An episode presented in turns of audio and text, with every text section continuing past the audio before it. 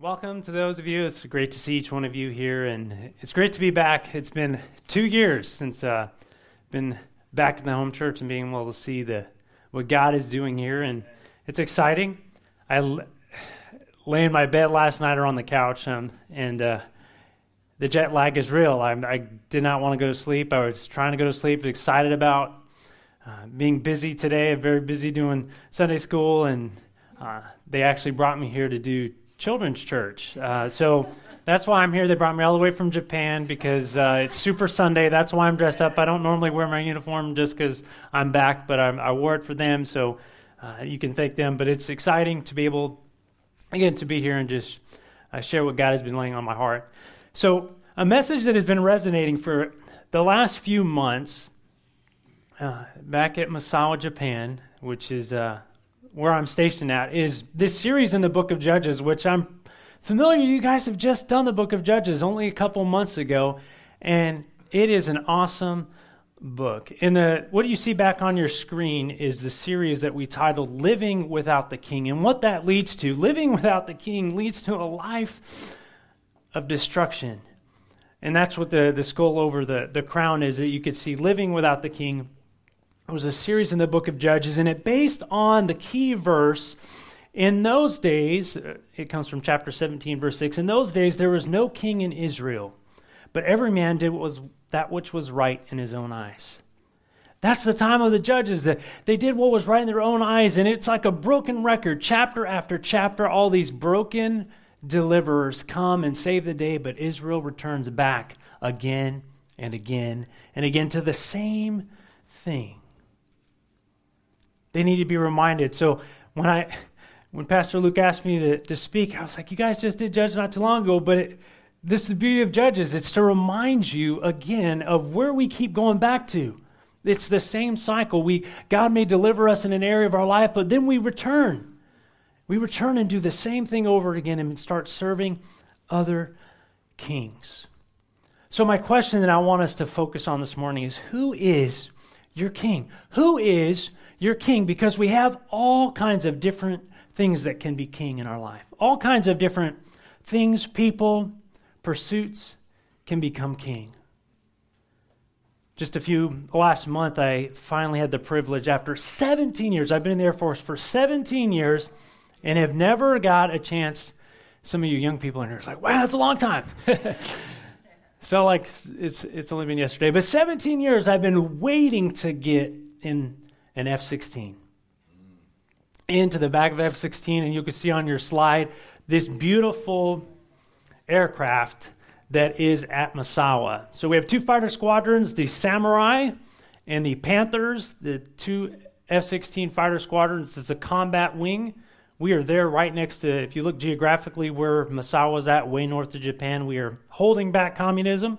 Right? We are neighbors to North Korea, and China is right there along with Russia. So we are we are holding it back to keep you guys safe here. But that is the machine of freedom, the the tool of freedom that we get to utilize. And finally, after 17 years, I got to fly in the back seat of one of those, and you can see the next slide. And it was an incredible time. But to get this fan flight, I had to do quite a bit of training beforehand. They don't just let you get in the back of the F 16 even though you're just taking a ride uh, with a pilot. There's my uh, there's a guy that flew me. His, his uh, call sign's triple the, the commander, and that's me in the back seat.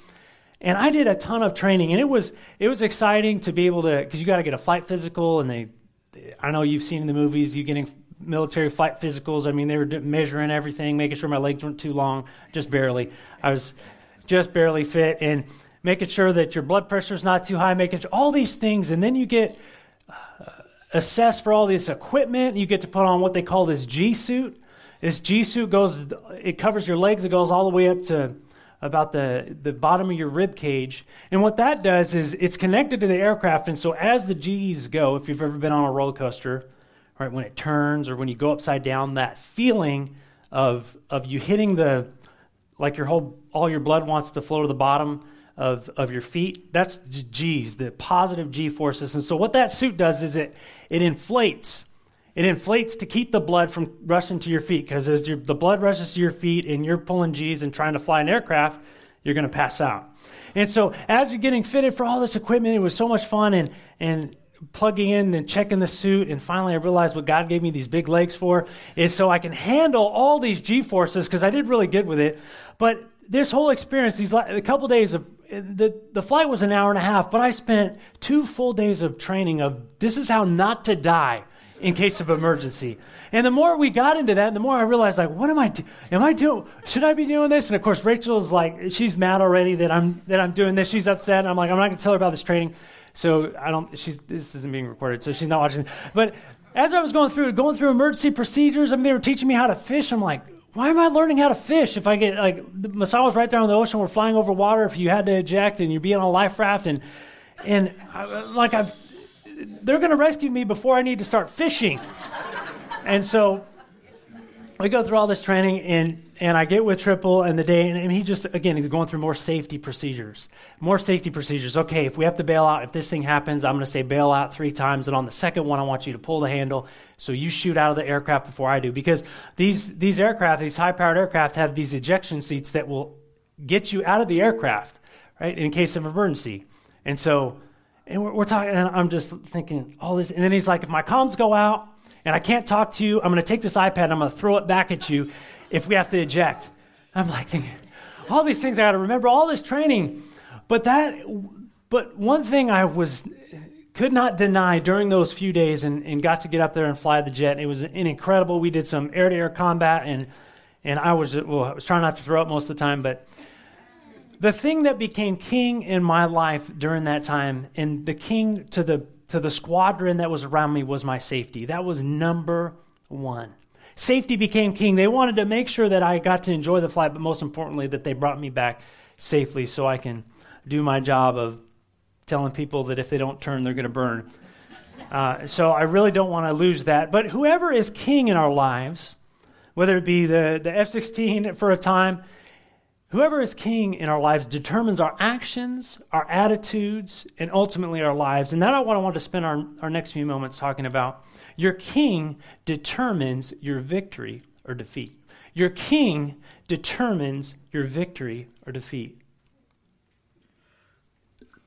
There's not as much humidity here, so I got to stay hydrated. I'm used to, so I was a little bit humid, so you just open your mouth and drink a water, uh, have a glass of water. So, so the question I have and that we face every day. Who is your king? I will say for most Americans right now, culture is king. Culture is king. Culture is the one that is telling us what is right and wrong. Culture is the thing that is shifting the way we think. Culture is the one that is pushing its agenda forward. And if it is king, then we're going to be in trouble because culture is going to be based on the majority. Culture is going to be a losing battle because the standard is always changing. Culture can be king, money can be king, the pursuit of money. All these things can, can be king in our lives. Maybe it is career. Maybe it's your career. Everything, your life operates out of the fact that career is king, and that is how I'm going to make my decisions. Maybe for you, it's your body image is king. Everything, uh, the fitness, and now in the Air Force, we're forced, I'm forced to keep these muffin tops really um, thin because it, it's part of my job. If I don't, I don't stay somewhat fit, they'll kick me out because I got to be ready for war. I mean, something. I guess that's what we do in the military. But body image can become king, where that is our focus, our decisions, everything that we do. Vacation and pleasure can be king. We can live for the vacation. We can live for that experience, and everything can be driven by that. Your family can be king. Your family can be king. Now, when we look at the throne in maybe the royal court of our lives, family should be pretty a pretty close second. I, I, will say that, but family can become number one, where everything, every decision in our lives is surrounded by family. It's made by family. Taking kids from maybe this soccer game to that soccer game to, I mean, it just, our whole focus can be surrounded by family. Education can be king. The pursuit of education, what it, education is a good thing and it, and it opens up doors, but it can be king in our lives to where everything that we do is surrounded by that. Sports can be king. I picked the worst time to come back to this territory. See, being a Dodger fan is a lot easier when you're in Japan, but being a Dodger fan in, in this area, it's just like, really? I'm just going to.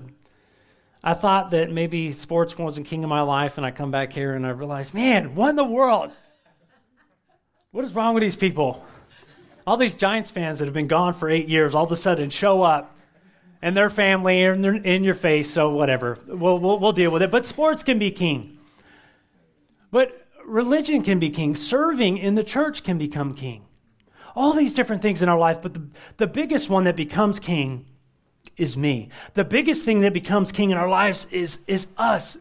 And we just love that seat. We love sitting in it. We know how to sit in it. We like how it, how it feels. We like, we, we get adjusted here and we sit here and we just, man, I really like being king of my life. I really like sitting down and enjoying that seat. I'm in control.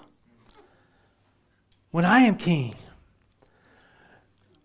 but the thing is, with all of these kings lead to destruction. They promise prosperity, they promise success, they promise that they will deliver the things that we are seeking. But each time it is the opposite. It has the pleasure for a time, but we become slaves to that. We become slaves to each of these dictators, and it puts us in bondage. So, who is your king? Whoever is king in your life determines our actions, our attitudes and ultimately our lives. Your king determines your victory or defeat. We turn to the Old Testament and, and we pick up the story in the book of Judges. We're going to pick up in chapter 10 as Israel continues what I call serving and swerving. Serving and swerving. They serve for a time and they turn back to swerving. We're going to be, pick up in chapter 10, verse 6. It'll be up on your screen. And the children of Israel did evil again in the sight of the Lord and served Baalim and Ashtaroth and the gods of Syria and the gods of Zidon and the gods of Moab and the gods of the children of Ammon and the gods of the Philistines and forsook the Lord and served not him. It really gets bad in Israel. They keep getting further and further into sin. As we go through, as you went through recently the book of Judges, each of these broken saviors, these broken deliverers, they start out pretty good. You start out with uh, with Deborah, you start off with Othniel, and then it kind of gets worse and worse. You go to Gideon, he begin, he does pretty good, but he gets pretty worse.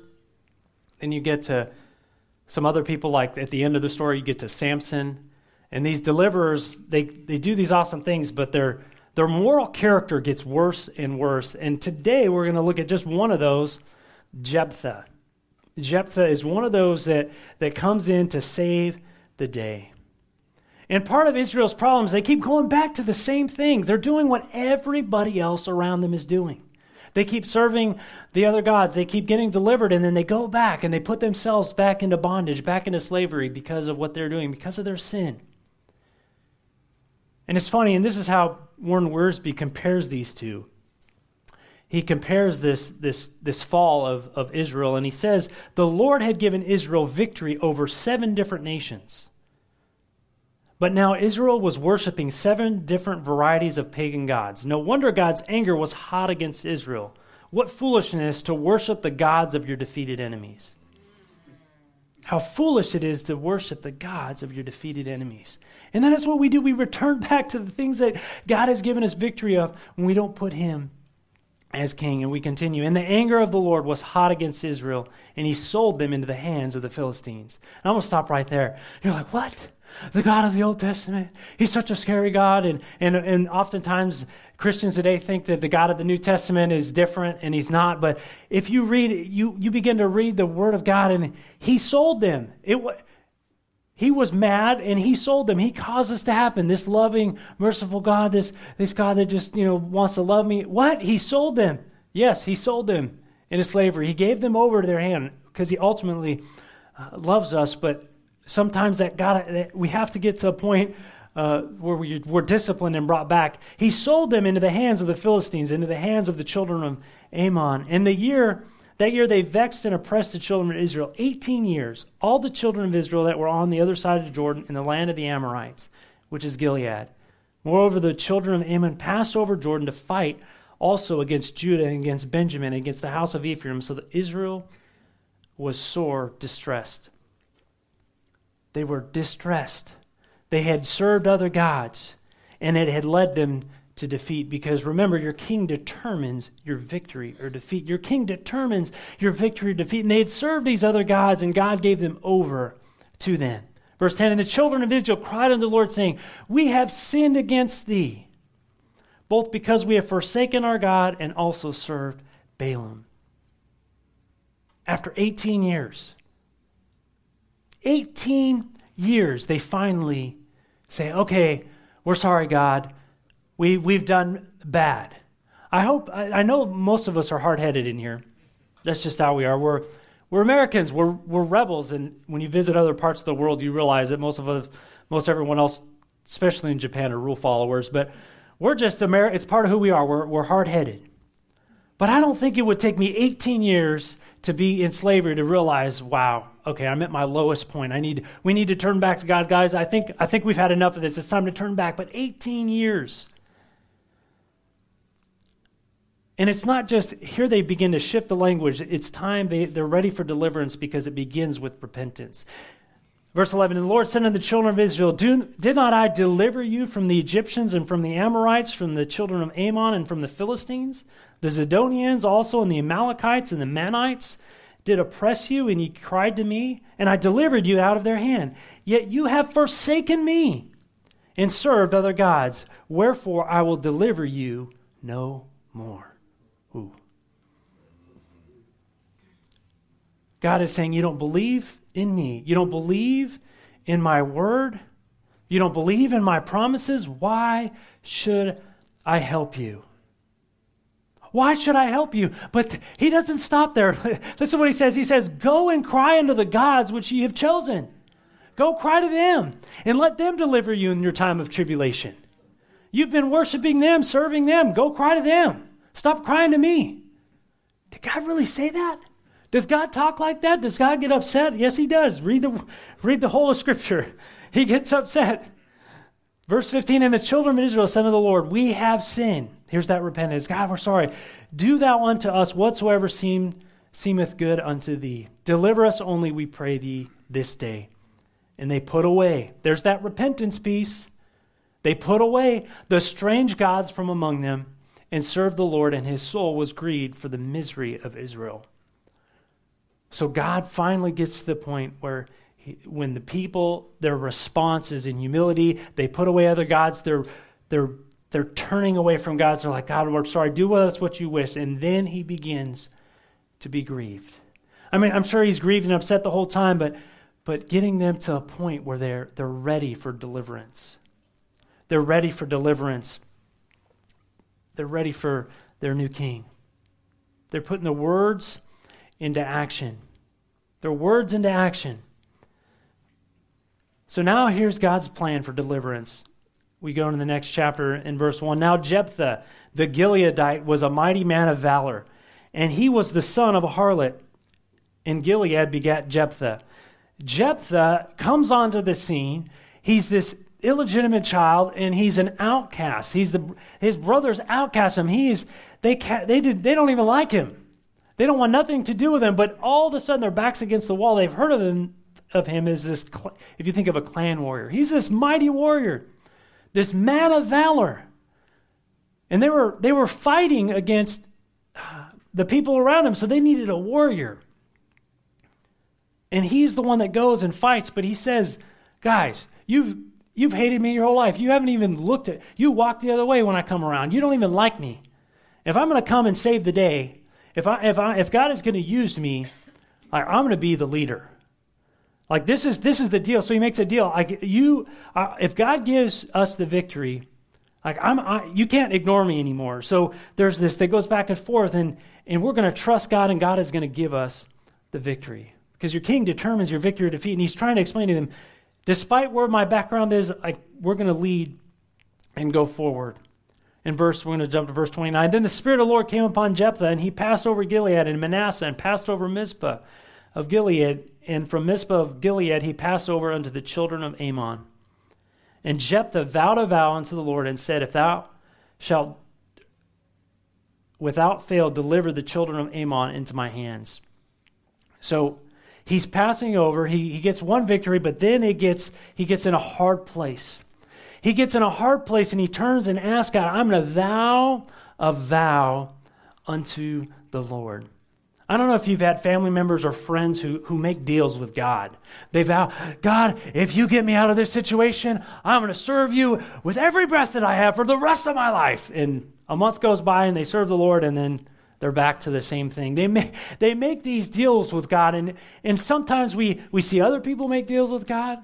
We see, I mean, this has got to work. I, I have something to offer God. We, we think ourselves more highly than, than we actually are. And he vows a vow to God, saying, God, if, if you do this, what is this, this thing that, that he's going to make? In verse 31, then it shall be that whatsoever cometh forth of the doors of my house to meet me, when I return in peace from the children of Ammon, shall surely be the Lord's, and I will offer it up for a burnt offering. And then you begin to think, okay, this is an interesting vow. I'm going to offer something up to you, whether it be for service. He was going to offer the life of the person who came out of his house. Now, it's one thing to fully devote yourself to the Lord, yourself. It's your own life. I'm going to fully devote to you. But it's interesting here that he's going to offer somebody else up because the only thing that could come out of your house is people. I mean, maybe if maybe he thought maybe the dog would come out to meet him. He was going to commit that to the Lord. So you're trying. What are you thinking, Jephthah? What what is going through your head? Are you allowing the culture around you to kind of make this this thing. Maybe he looked back at Abraham and saw that these, these other great heroes of the faith that, that have led them up to this point, and maybe he's thinking, oh, I can make this vow and, and turn back. And what is he thinking? In verse 34, and Jephthah came to Mizpah after this great victory, and behold, so God gave him the victory, and he came back. His daughter came to meet him with timbrels and with dances, and she was his only child. Besides her, he had neither son nor daughter, and it came to pass when he saw her that he rent his clothes and said, Alas, my daughter, thou hast brought me very low, and thou art one and thou art one of them that trouble me. For I have opened my mouth unto the Lord, and I cannot go back. I cannot go back. God is very serious about vows. He's very serious about our words and how important it is to have integrity and, and all these things. But God never asked for this. God didn't ask him that you need to make a deal with me. Again, because we think that we can, we can work our way into God. We think what we have to offer is what God really wants. And, and this is the exchange, like I give you, and it's this mentality that we have that's built by the culture around us. And I will tell you as a Spurgeon, it is hard to fight when something someone else does something for me. I want to do something for them. it, it is this thing, this, but it, it is not how the gospel works. It not, it's not how God works. Right? He gives us everything freely with nothing expected in return. Yet we think that we know how to worship God. We think we know how to serve God. We think because it is the culture around us. He was mirroring what everybody else was doing. This is how you worship God. No, God didn't ask for that. But yet he gave it anyway, and he he gave his daughter over to, to worship God, to be solely committed to God. Do you see? Jephthah thought he knew the king that he served, but he was doing what other gods were doing. When I look at this story, how I often return to the same failures, to the same. It's so easy to put ourselves back in bondage, and then we feel as if there's no way out because you have allowed other kings, we have allowed other kings in our lives to come to rule. And when those kings don't deliver, when they put us into bondage, to do the opposite thing that, that we were hoping for, we could be overwhelmed by those decisions and feel hopeless. So, who is your king? I want to look at three checkpoints to see who sits on the throne. Who sits on the throne of your life? If I hope you got a three by five card when you came in this morning. We're going to utilize this in just a moment. And as we look through these checkpoints, I want you to write what God brings to your heart. Who is that king in your life? And that's going to go on one side. So as we as we're walking through this, these three things, as God brings that that thing to light, He's going to use the Holy Spirit to to speak to you. It's going to be clear. And so we're going to look at these three things. The first thing is this cancel your cultural view of the king. Cancel your cultural view of the king. We might think Jesus is on the throne, but our, our view might be a little blurry of who Jesus is, who we think Jesus is, because social media is feeding your theology. I guarantee social media is feeding your theology, even if you want to take the polar opposite, because when we see something we don't agree with, we automatically are way over here in the opposite camp. We, we, we want it, we're like, we jump right over here. And that might not even, we, we base it on just a reaction. We base it on the, the culture telling us how to, how to treat people, how to act, what to believe. But when the culture is giving us the view of the king, it's going to, we're going to lead to defeat every time. Because when we look back to the very first thing that, that Satan did, you know, that Satan told Adam and Eve mostly the truth. 95% of what Satan told them in the garden was true. And there's things in culture, there's things, I'm not saying everything that the culture is saying is wrong. There's th- there are some truths to what is being said.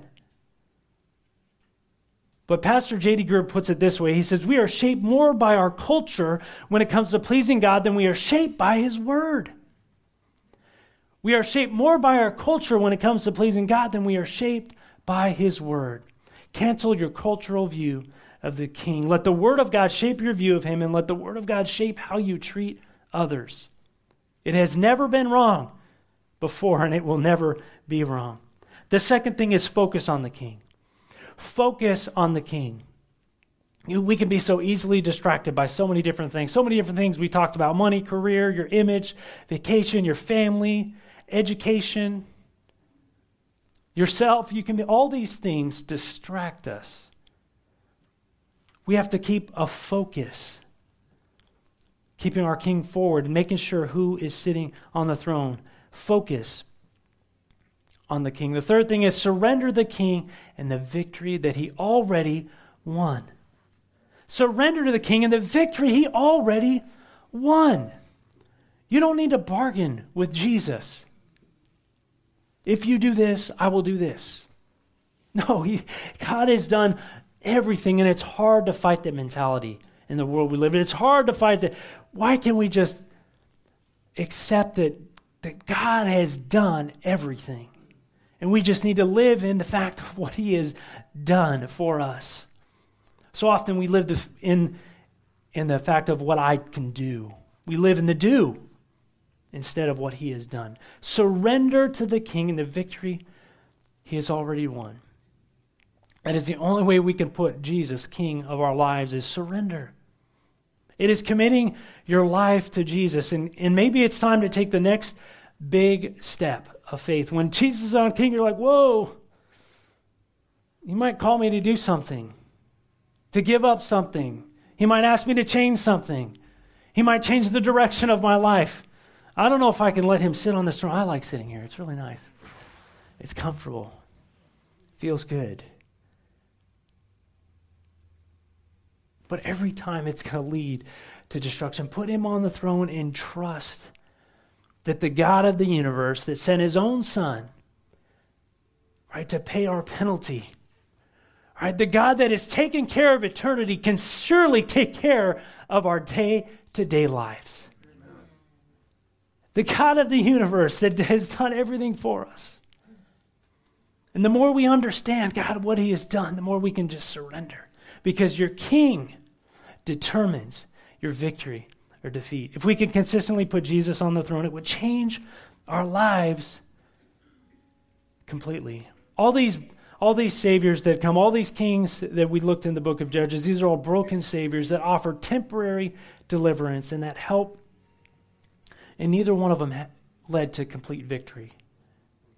Each of these judges have uh, they came and they get worse, and they were all types of Christ. They were all pictures of what the ultimate Savior would come and do. You see, 2,000 years ago, right? 2,000 years ago, God had seen enough suffering and defeat. He had seen enough in this world that he sent the perfect Savior, the perfect deliverer, the one who lived that life of victory, the one that, that gave his life for you and me, to die on a cross, to take our place. And he rose again so that we can have eternity, so we can have a new life in him, so we can serve him. So our past can be forgiven, so our future can be secured, and it's victory through him. So, who is your king? Who is your king? Why is that so important? Because your king determines your actions, your attitudes, and how you live because victory, your king determines your victory or defeat. Uh, I did a lot of stuff in the last couple months. It's been an exciting time, and, and some stuff that I do, I feel I do for sermon illustrations. Um, so, so I, I, live a crazy life sometimes because I want a good sermon illustration, and maybe this was one of them. But this was, I got to climb Mount Fuji uh, just a few months ago, and Mount Fuji is uh, an incredible mountain. It's it's about twelve thousand feet or so, and it's quite the journey because you start at station number five, which is halfway up the mountain. You could start at the bottom, but only crazy people do that because it's like, what's the, the the hard part starts at station five, and and as you, you do this journey, you prepare, and I took all my boys, and I, I went with a, a fellow good friend of mine, Chaplain Fox, and we journeyed up this mountain. And this is the staff that you buy at the bottom that is blank. So this is a, a blank staff. You'll just have this one stamp. And as you go up the mountain, you get each of these stamps along the way to prove that you have made it up, and then you want to get the stamp on top, uh, which is at the, at the top of the mountain. So you are grueling up this mountain.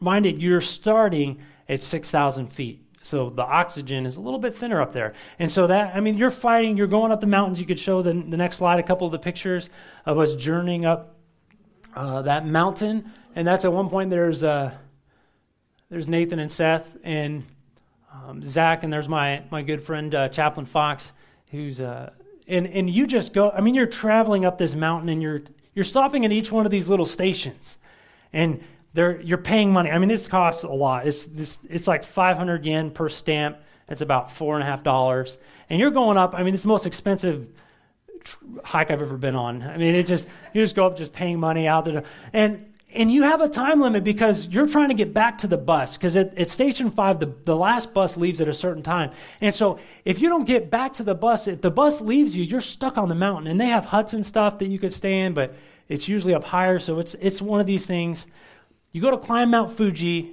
and what's the purpose of climbing mount fuji get to the top get to the top and so this is the thing that you prove it. But along the way, it's so you get so easily distracted. And at these places, we sat down and, and got to relax, and you almost don't want to keep going. And then you stop and look at the beautiful views, and, and you just think, oh man, this is so amazing. And pretty soon, you lose focus. You lose the whole reason you're there, and then you realize I'm not going to get to the top. That's why I'm here. I'm not here to enjoy the scenery. I'm not here to, to enjoy that everything this mountain has to offer. I have to get to the top and get back down before it is time to leave. That is the mission. That is the focus, and to enjoy as much as we can. But if we slow down, we're not going to make it back to the bus and be stuck on this mountain for another night. Do you see so often we have our mission? We have the, the, the life that we have been given to serve the King. And yet we get so easily distracted. We get so easily pulled away. We so easily put different priorities, different kings on the throne. That slow us down, and the whole time we are losing what we have been sent here to do.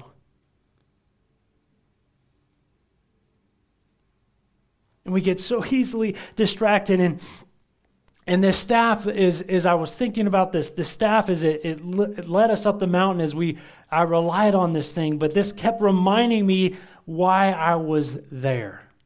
To get the next stamp, to keep on going. And the Word of God does that in our lives. When we rely on it and we reminded why we're here that it is this is not our home, this is temporary, and we are supposed to be on mission to serve the King that He rules and reigns in our life. Not these other kings, not these other things that, that offer temporary things, these things that lead to destruction, but it is on mission, on focus, because we got to get up the mountain. Because that's what we've been saved to do. So this morning I ask you again who is your king? Because your king determines your victory or defeat. Let's pray this morning.